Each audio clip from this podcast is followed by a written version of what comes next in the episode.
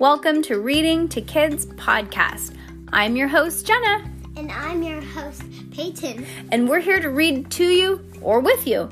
We know that sometimes moms and dads don't always have the time or the motivation to read to their kids each night, and we know how important it is. So, on those nights that you're not in the mood, we're going to do it for you. Can't wait to read with you. Good job, Peyton. High five.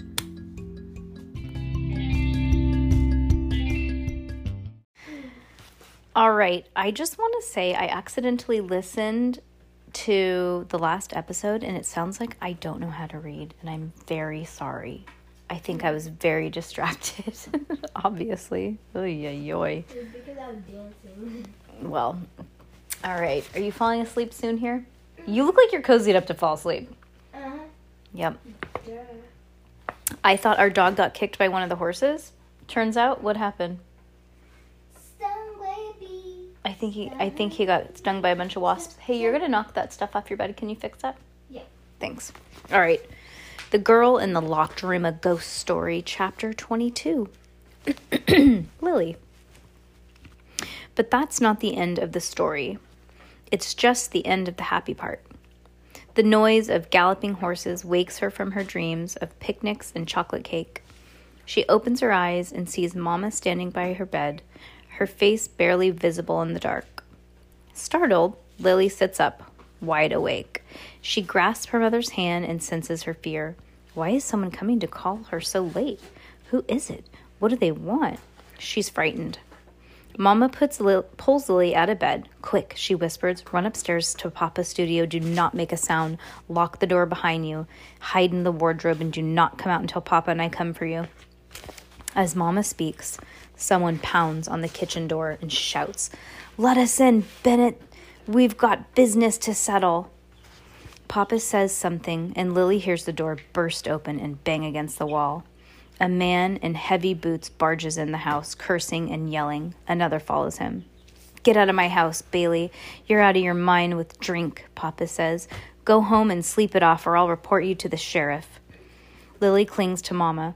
What does Mr. Bailey want? Don't worry, your papa will take care of it. I'm afraid, Lily whispers. Please let me stay with you. Mama rushes her towards the stairs to the third floor. Do as I say, Lily. I'll explain later. Downstairs, something heavy crashes to the floor. Glass breaks. The noise is terrifying. Mama shoves Lily to the stairs. Go, she whispers. Go now.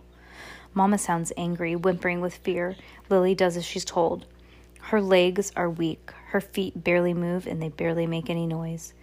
In silent ha- in silent haste, she slips into Papa's studio and locks the door behind her. The smell of oil paint and turpentine mixed with the odor of Papa's pipe. The, the familiar aroma makes it seem as though Papa is in the studio playing hide and seek with her. Lily obeys Mama and hides in the wardrobe. She ducks under Mama's old dress and curls up in the back where she where the shadows are the darkest. No one will find her here. She's a mouse, a rabbit, a tiny creature that knows how to be still. The noise downstairs grows louder. The men's voices rise. Mama screams and screams again. Lily hears explosions, two, three, maybe more. She recognized the sound of gunfire. There's more cursing, more thuds and bangs.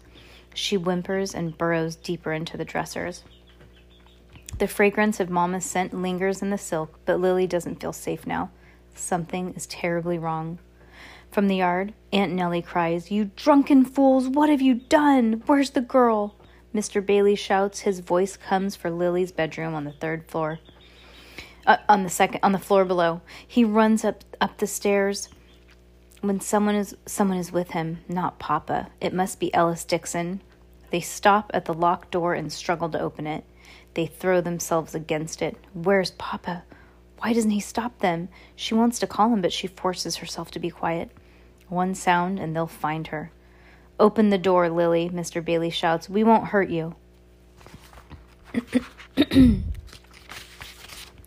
she hears the anger in his voice. He's lying. If she opens the door, he'll hurt her. He'll beat her with his fist the way that he beats Aunt Nellie. Her face will be bruised like Aunt Nellie's. Both her eyes will be black and her head will hurt. He might even kill her. Lily presses her hands over her heart and hopes that she can keep the men from hearing her heart beating so fast and so loud. Papa will come soon. He must. Aunt Nellie shouts again. Her voice shakes with fear. Please, please, you you got what you came for. Forget the child. She's done you no harm. Leave her be. Why is Aunt Nellie here? Why doesn't she fetch the sheriff? Aunt Nellie is afraid of Mr. Bailey, and that's why she doesn't get help. No matter how much she loves Lily, she'll do what her husband tells her to do. She always does. One of the men kicks the studio door so hard it flies open. They're in the room now. She smells tobacco and whiskey and pres- perspiration. She smells anger and hate too. In the yard, Aunt Nellie cries, What are you doing up there? She ain't here, Charlie. She. Ellen Dixon said, She's probably hiding in the woods or something. Come on, let's go we can get, get away. We got the money. Ellen Dixon runs up the stairs, but Mr. Bailey closes the studio door and locks it from the outside. By the time you get this open, he shouts, we'll be long gone. Downstairs, the men drag things out of the house. Large bundles, maybe. Her heart thumps. Oh, no, no, no, Aunt Nellie cries. You promised not to. Shut your mouth.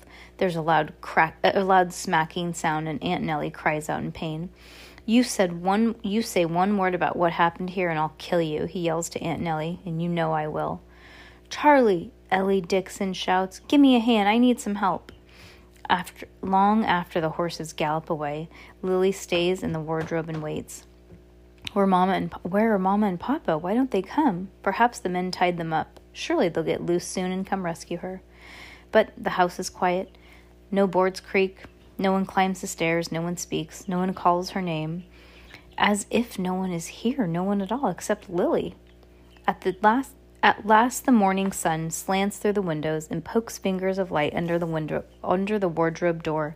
Lily stays where she is. Her body her body is stiff and cramped from huddling in the same position for so long, but she obeys Mama and waits. She's hungry and thirsty. She cries, Have Mamma and Papa forgotten her? They do not come that day, but someone else does. Men tramp through the house. They call her name, but she doesn't recognize their voices. She's afraid that they've come to harm her. She doesn't answer the men, and she doesn't open the door. She promised to mom. She promised to wait for Mom and Papa. A promise cannot be broken, no matter what. after she, after they leave, she selects a stick of Papa's charcoal and begins to draw on the wall. Her hand moves rapidly, and she tells the story in pictures. It's not her best drawing, but she's in a hurry. She must not forget what happened. When she comes to the end of the story, it feels hollowed out like a dead tree. She's also very tired, so tired. She makes her way to the wardrobe on legs and that barely hold her up. She crawls inside and burrows herself into her mother's dress. She breathes in her mother's perfume. She falls into a deep sleep.